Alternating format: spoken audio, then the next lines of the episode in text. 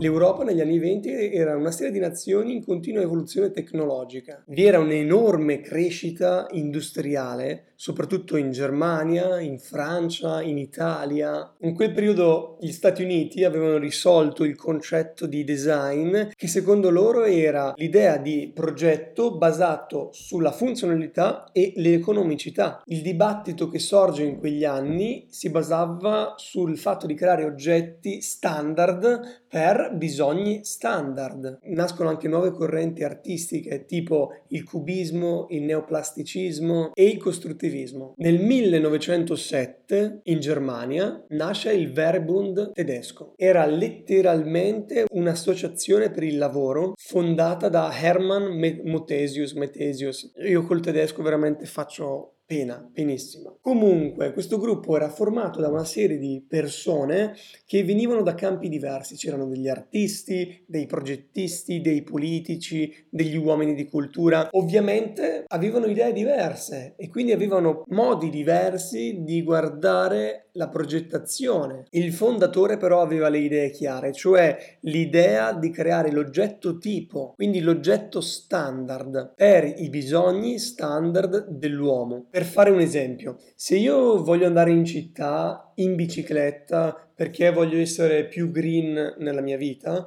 ho un bisogno, questo bisogno è un bisogno standard. Standard perché non sarò l'unico uomo sulla Terra che vuole andare in bicicletta per sentirsi più green in giro per la città. E quindi comprerò una bicicletta.